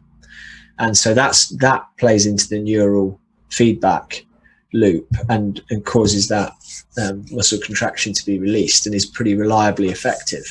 But obviously, that's only good once the cramps happened. And once the cramps happened as a, an endurance athlete or as any kind of athlete, really, it's it's probably had a devastating effect on your performance because you've had to stop or, or slow down. And they always come back too. Like, yeah, like, like you stretch it and you're like, yeah, okay, it's good. Then on the way back down out of that stretch, it just fires back. You fires know, back, yeah. and then you can get in these horrible situations. I've had it where ham, you know, hamstring cramps like crazy or quad cramps. So you're stretching your quad muscle and then bang, the hamstring yep. goes and then yes. stretch the other way. And it's just like, oh, it's so yes. painful. And, and the thing about cramps is like, you can really hurt your muscles with a cramp. You know, mm-hmm. if you've had a, mm-hmm. if anyone's had a really bad cramp, you can actually almost tear the muscle. Mm-hmm. And you know, I've certainly had that in calf muscles when I've got really, really bad cramps, and then the next day it's like, geez, what have I done? And then you think back, it's like, yeah, it's that. It's it's actual such horrific muscle damage because you've you've just over contracted because your muscles are overspec, if you know what I mean. That Or they're normally consciously you can't use your muscles to their full ability because they could potentially rip themselves off the joints or break your bones or whatever. Yeah. But then this kind of a cramp seems to override that. It's like a maximal, close to a maximal contraction. I had that happen to me one year at Tour of the Gila, which is high elevation, very dry desert, very hot. Um, and this is one of those situations where I was working for a teammate and there was a, a break off the front and we needed to shut down the gap. The break had about a three minute gap. And the time my director and I had a few disagreements. So he decided to like make an example of me that day and said, like, you need to shut this gap down by yourself. No one can help you. Go. So, you know, I got a chip on my shoulder and was like, all right, fine, I'm gonna do it. Sat on the front for gosh, it must have been like over 30K and managed to bring the gap down right before the final climb. And of course, that was my job that day. So I could phone it in. It was a stage race though, so I still had to make time cut. I just yeah. didn't care about my own results. So I pulled off the front, everything was fine, but I went straight back through the group, straight out the back of the caravan. so there was no one around me. And I was so dehydrated and I didn't, you know, there were no more cars. And but I just I had to get to the finish line. And it that last section, it's the inner loop stage. There's just these huge exposed rollers. There's no shade it's it's brutal and my ham both hamstrings started cramping and i was going up over a roller so i couldn't stop or i was going to fall off so i was trying to like stretch my hamstrings and as i was stretching both hamstrings both quads started cramping yeah. And it got to this point where my legs were alternately locking up to the, and I I was literally just like throwing my body awkwardly over the frame to get each pedal over the yeah. top with my legs basically locked. And I had to do that for gosh, it was like five miles or so oh, to the oh, finish. Yeah, and yeah. my teammates had to help me unclip from the bike because I just and I was I mean, I made time cut. I was able to complete the rest of the stage race, but I was virtually useless because my my my muscles were so shredded from mm. those horrific cramps that day. Yeah. Yeah. I'll never forget that. It was very traumatic. so, so, and this kind of like, so uh, many reasons, or there are many reasons cramps happen or could yeah. happen.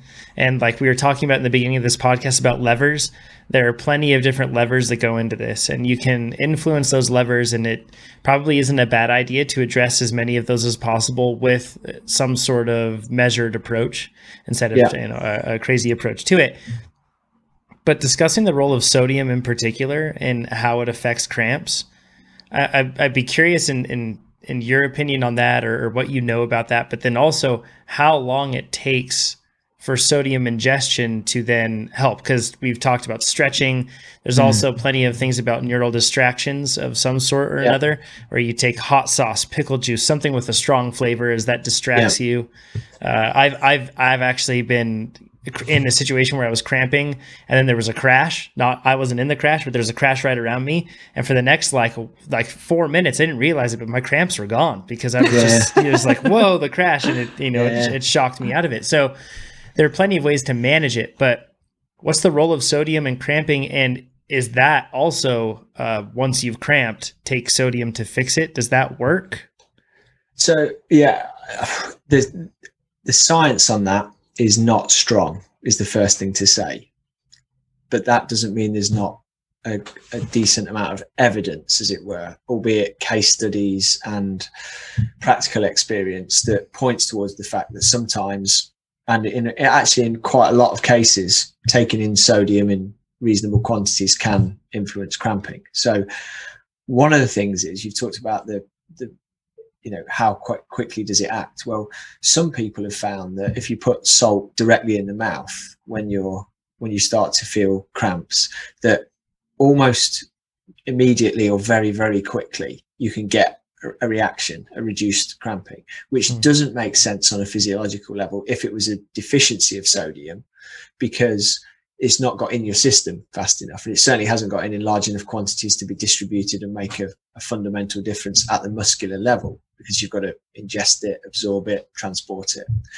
But what it does make it sense of is like with carbohydrate mouth rinsing, which has got some pretty solid science behind it. You, take a carb drink in your mouth, swill it around and spit it out when you're doing high intensity activity, your wattage output can go up. And that's, they think, because your brain sort of gets the signal, you know, carbs are coming, or in this case, salt is coming. So it takes the brakes off whatever was causing the problem. Now, that's very speculative, but it seems to have some merit in, in the in the real world. So I think that that can help. What I tended to find on a purely practical level for myself was it, the if I hadn't got my sodium intake right at the onset on the if I was lucky because in when you're doing long steady endurance self-paced stuff it's different if you're road racing or mountain biking when your power spikes and comes off but if I'm getting cramps in an Ironman on the run I'm usually trying to control my pace to within a few seconds per mile so it's steady it's all steady mm. state. And and cramps in those situations can often creep up on you, so you can feel them coming. You're mm. kind of like you start getting like a little twinge in your quads when you're running mm. downhill, and that's when I used to get those signs, the first nips of cramp. Then I would ingest plenty of salt, and quite often then I'd find 10, 15 minutes later I've realised the problem's gone away, and then I take stay on top of the salt intake, and it helps to helps to level it out.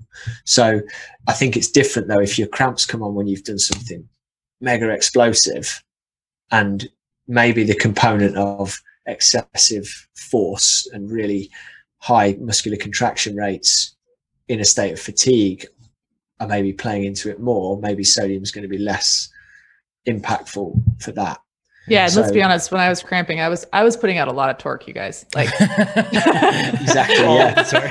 Just want to yeah. be clear about that.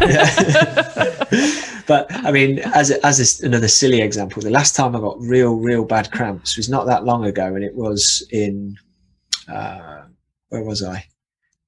I was in spring. I was at baseball spring training, which was the last time I was in the US. A few at the end of February, and I'd traveled a lot, lots of long haul flight, uh, long haul flight and another flight. I'd got in a swimming pool just to have an easy stretch out swim, and I thought uh, I was starting to get, I was a bit dehydrated from the flying and adjusting to a hot, warm environment. Um, also, um, probably at an odd time of day. So it was probably like 3 a.m. in my body clock or something like that because I've not adjusted to the time zone. So a lot of factors stacked against it. Went for an easy swim, could feel that I was getting a few nips of cramp and thought I'm going to have to get out soon because this is not going to end well. But where I got cramp was like I tried to sort of like leap out the pool. There wasn't steps, um, and so so I'm like trying to leap out the pool, and like my leg just locked up, and I had to drop back in the water and sort of style it out rather than you know, yeah yeah yeah try and then hot, hotch out hotch out of the pool sideways, you know, because and and for me, there's a very strong rationale there for the fact that a huge part of that for me was like I'm just dehydrated. Like there's not, mm-hmm. I, you could there's so much you can do to mitigate it. When you've flown halfway across the world, been in a hot environment, drunk a bit too much coffee because you're trying to stay awake, and you've just done a load of bad things like that. For me, it was the it was this vicious muscle contraction of like really pushing and jumping out the pool that set the cramp off. But what caused that to happen is or the, or, or the trigger for that was being dehydrated mm-hmm. or being seriously, you know, low on fluids and salts. And so, you know, there's everyone's got their own like everyone you talk to athletes everyone's got their own cramping stories mm-hmm. and some of them yeah. i always say to athletes if you've got the kind of classic dehydration cramps are the ones that happen relatively frequently in hotter or more humid conditions, they happen relatively later on in events, and they happen when you put in big efforts, or even they happen after those events, like in the evening or at night, and that sort of thing. You've got a pretty strong case for trying sodium and fluid as a as a protocol to get on top of them. Okay. If you're a, a, a 200 meter track sprinter who's getting cramps out of the blocks and that kind of thing, it's it's probably got way more to do with mechanics and um, uh, the neural system or other factors that yet to be discovered as opposed to it being dehydration because unless you're doing something really really wrong in your day-to-day diet then you're not dehydrated or anywhere near it at that point in time if you're right. Athlete, so just to, oh yeah sorry oh, go ahead Amber. i was just going to say just to step back when we're talking about the the science in this area not being strong um, it's it's just that there's no clear conclusion about you know no def, def, definitive conclusion about what exactly it is that causes cramping like we yes. don't have a mechanistic conclusive this is what it is we don't have that and also where people have tried to measure things in the lab so they've measured say blood sodium levels in people that are getting cramps or or tried to um, it's really hard actually ethically and also from a a practical point of view to recreate cramps in people. You can't. what do you? I did not want to be a part of that study. no, no, because because maybe maybe when because you know, a lot of cramps happen when we're racing, although we occasionally get them when we're training. A lot of people mm-hmm. mainly experience them for the first time when they're putting in a really hard effort in a race, and I'm sure there's a huge psychological component to that because oh, that's when yeah. you're digging deeper and pushing harder and asking your muscles mm-hmm. to do harder and harder things. You know, that's that's always tricky and um, traumatic because by that point you've invested so much yeah, just yeah. to be there and then to feel like this thing is happening and you can't even control it you, can't, just, you can't do anything about it you can't yeah. do anything about it it's, it's, it's it, emotionally traumatic yeah and it's and so trying to recreate that scenario in a lab to get Oof. people to because then what you've got to do ideally is you want to be able to reliably recreate it change some variables and then remeasure it. So there was an interesting study a couple of years ago which took this and did a clever thing, and they they found a way to give people reliable cramps. Now, what they did was they put electrodes on your feet or the calf muscles on your feet, and they found a way to contract the the muscles. I think it was the plantar fascia. I'd have to go back and read the paper, but oh. they basically got people to cramp in their either their calf or their foot, and they could do it reasonably reliably with a group of people. And these were people who'd self identified as frequent exercise induced muscle cramp victims, basically. Now, what they then did was they gave them different drinks and they randomized and blinded the study, I think. So they gave them sweetened drinks that either did or didn't have significant amounts of sodium in or not.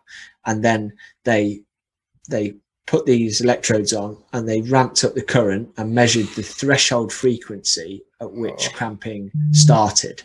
And what they found was that across the group, it wasn't the case for every single individual, but across the group, the average threshold for muscle cramping was increased when people had taken the high sodium drinks and decreased when they'd taken the placebo. So mm-hmm. they took that to be an indication that because this was, you know, there was sort of like an indication that the sodium ingestion was and they ingested it along I, I, believe they took it you know well in advance of the test so that it was actually in the body and measure or would have been measurably present in the in the muscles or in the blood so that that was a, a kind of a piece of evidence that pointed in the direction of there being something there and that that to me was a, a pretty interesting study, but mm. but it definitely doesn't go as far as being like conclusive proof because a lot of the pe- things that people hold up as proof are case studies. Mm-hmm. Right. And case studies are always interesting, but you have to be careful about touting them as like cast iron proof because pretty much for everything you can pull a case study or a series of case studies up for, someone will pull a, a series of case studies that disprove that. Yeah. Right. And there's just so many. It so many confounding factors like we talked about it's just mm-hmm. when you're when you're actually applying it in the real world it's yeah. so difficult to control for other factors when you when you when you get cramps quite often you're also glycogen depleted you're also fatigued mm-hmm. you're also also all of these other things and so you can't reliably control for those other factors and then just do this there isn't there is a guy in australia um, who's doing a really interesting study on sodium replenishment and exercise in five hour trials in the heat chamber, which has never really been done before oh. because hmm. trying to recruit people to run for five hours in a heat chamber and on multiple occasions with different interventions is really, really tough. So hats off. It's a guy called um, Dr. Alan McCubbin who's really, really actively mm. researching sodium ingestion and performance. And he's not looking at it from a cramping point of view, but I've been meaning to ask him actually whether cramping is a one of the endpoints that they would look at because I'd be mm. really interested in, in that because you would imagine that if people are cramp prone, they're more likely to to get cramps in that scenario than in many other lab studies. Yeah, yeah definitely. If you I'm just are, cringing imagining that know, protocol. Oh right? gosh. if you are a frequent uh, frequent cramper, is there anything that you should change about your sodium intake strategy in particular, or would you recommend that everybody just take in based off of their sweat rate and their sweat composition and and address it from there? I think one of the first things to do is look at your take a good look at your current level of intake because that's a kind of a baseline for you. Because often we have people who say well I've, I've been getting cramps but i've tried electrolytes it's not really worked and it's okay well let's break down the dosage of what that is. And for me for a cramper the preloading stuff that we talked about earlier like a high dose sodium before you exercise is a good is a good one to mitigate things especially if your cramps are happening in shorter events because that can help rule that out. But then going on from there, it's like, okay, well, if someone's tried electrolytes, if they tried a standard sports drink, they might be taking two or 300 milligrams of sodium an hour uh, based on normal kind of drinking volumes. We would be quite aggressive and put that up to say eight, 800, 1000 or maybe more milligrams an hour so that we really make a step change to see if it's impactful. Um, mm-hmm. So it, it is quite, it is quite individual, but it's kind of based on a combination of yeah if we can test them it's their physiology but also it's like okay what are you doing now? Because let's move the needle substantially. If someone's so for example if you if someone's telling me they're cramping and they're they're definitely already taking 1500 milligrams an hour we've not got a lot of room to go north from there. Mm-hmm. so maybe we've got to look at other factors. So maybe it might be the volume of fluid that they're taking on with it or maybe it, it might be something else if they're on the low end, we've got room to bump them up. I'd actually be relatively aggressive in increasing it so that we can hopefully see a fairly instant improvement in a short space of time and then tweak it from that point. Let's get into women specific hydration issues. And I guess the easiest way to phrase this is should women hydrate differently than men? That's it's a really good question that we've been asked a lot and one that I've honestly shied away from getting too involved in until more recently because we've had a, a female sports scientist, um, Abby Coleman, join our team. And it's one of the first things that Abby and I discussed because I always said, I didn't want to be that guy who's trying to tell women about their hydration needs because I've read something about it or whatever. And obviously, Stacey Sims is someone who's been a, a, really good female athlete, a researcher, and a doctor in this area, written books and papers about it. And she's been the the kind of authority on this to and and made some really good points around the fact that historically women have been treated as kind of small men and. Mm-hmm they have different needs in and i think that's true in a lot of areas. I think in the in the area of hydration when abby researched the the sort of background of it for us she found that indeed through the menstrual cycle there are phases where sodium and fluid are retained. There's phases where sodium and fluid are excreted at a higher level. So um, statistically speaking there are there are some fluctuations that that could in theory be impactful in what your requirements would be. Where that is not so clear, and I think that's inarguable, basically, that's solid science. I think where you then have to make a leap, and I don't know whether how comfortable I am making that leap, is that those kind of statistically significant differences that you can measure in sodium and fluid retention and loss actually translate into big enough clinically significant differences that that mean that women should hydrate differently, either at different times during the month or different times or, or differently to men. And mm-hmm. so the view we've always taken historically was that if you take a group of humans, be they male or female, the principal thing that drives hydration needs and sodium and fluid needs in a group of athletes is their sweat rates and their sodium loss. their, their levels. And if you take those two groups, kind of women tend to be on one side with as a, as a group slightly lower overall sweat rates and similar le- levels of sodium loss in the sweat, similar concentrations, but slightly lower net losses because of net sodium losses. Guys tend to be on the higher side because guys sweat more, basically, and so potentially lose more salt and fluid. But but what happens with those two groups is they very very much overlap. So the high the the ladies that sweat the most and lose the most salt lose considerably more than the guys who sweat the least and lose mm. the least salt.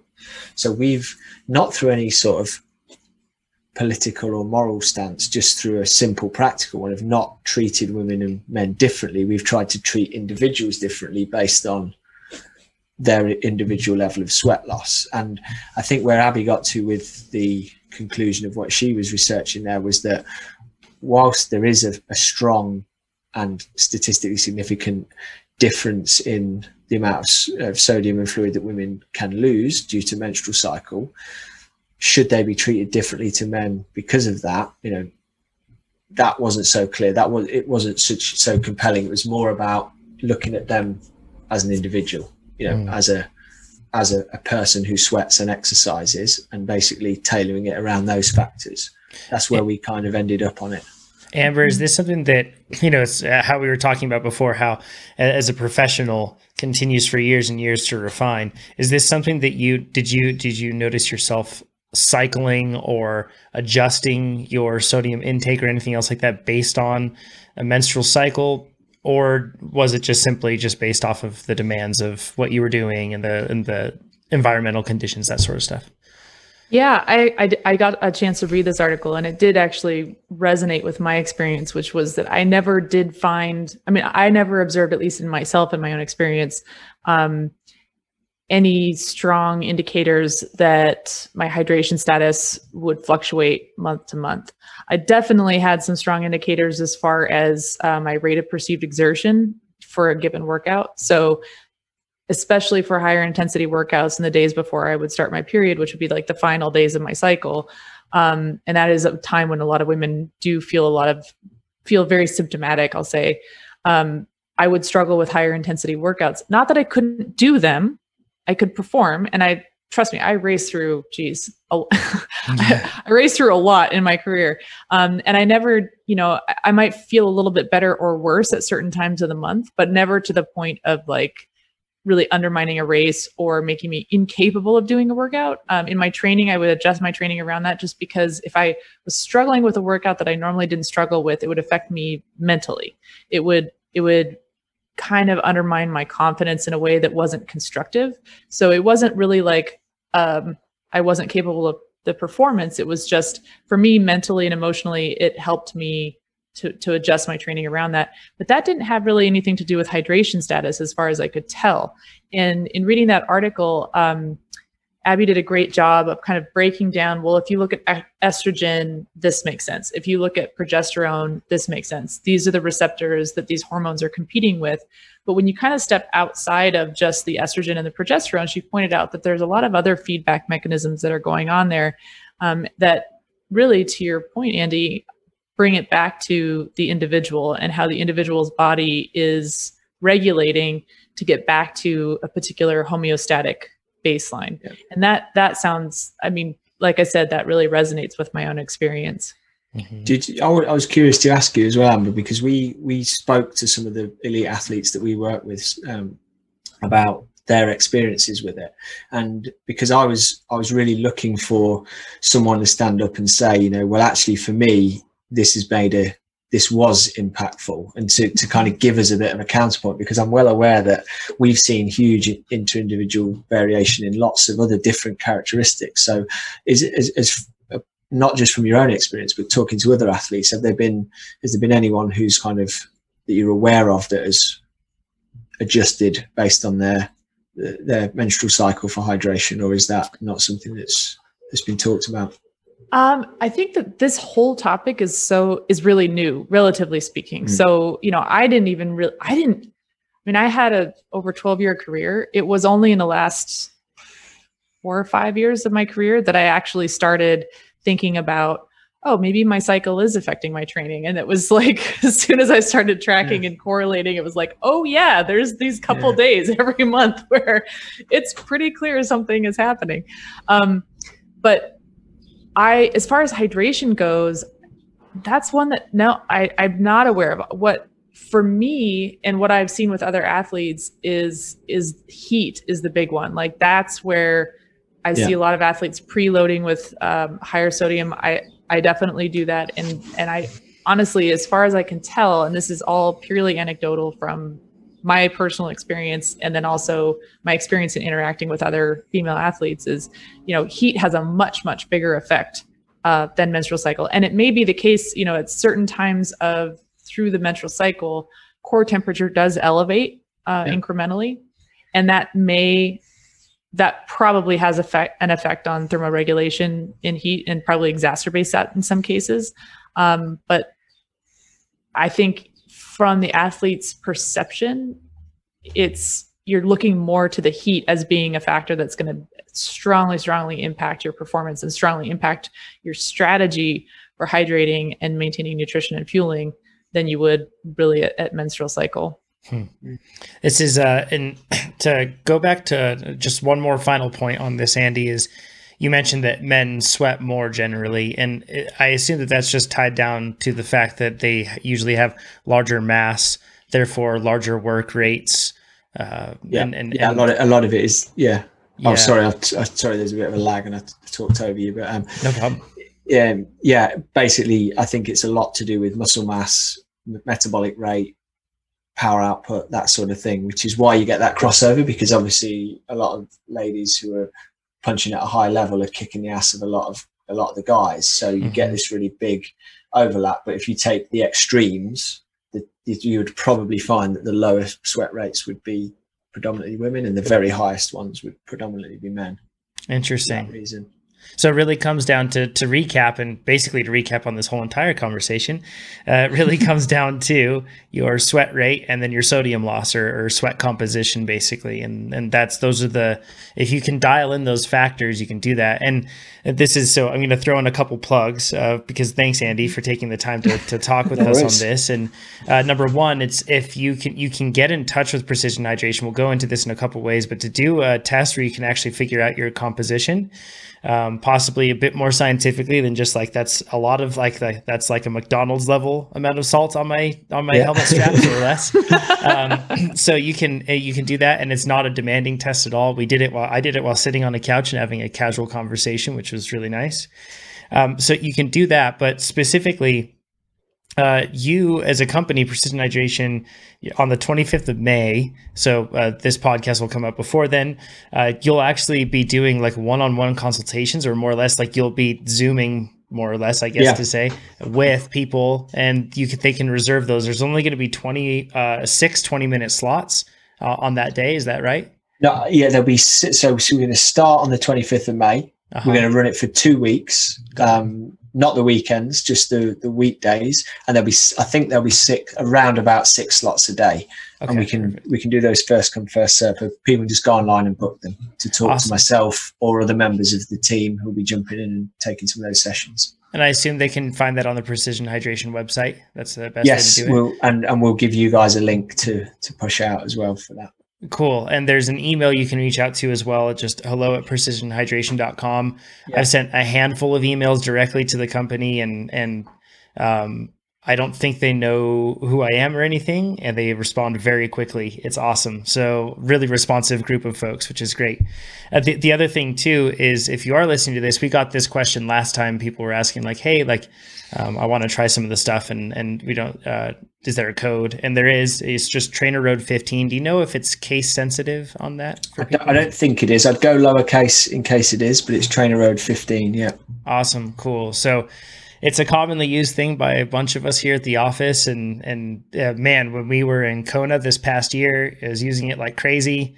Nate sweat an absolutely insane amount. I don't know why, but it was incredible to see a human sweat that much. So uh, it's definitely something to to keep on top of. And once again, if you take a couple takeaways, yes, sweat rate and your sodium loss, but then I loved how you phrased it, Andy, with having your glycogen intake and figuring that what you need to do per hour and then making yeah. sure that you have the sodium figured out, making sure you're drinking enough.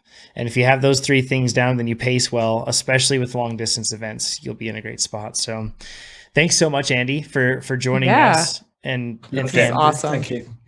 Super Absolutely. cool. If you have more questions about this one, once again, head over to the TrainerRoad Forum and you can just search for precision hydration and you'll find this and plenty of other discussions that other people have had on precision hydration, which is pretty cool.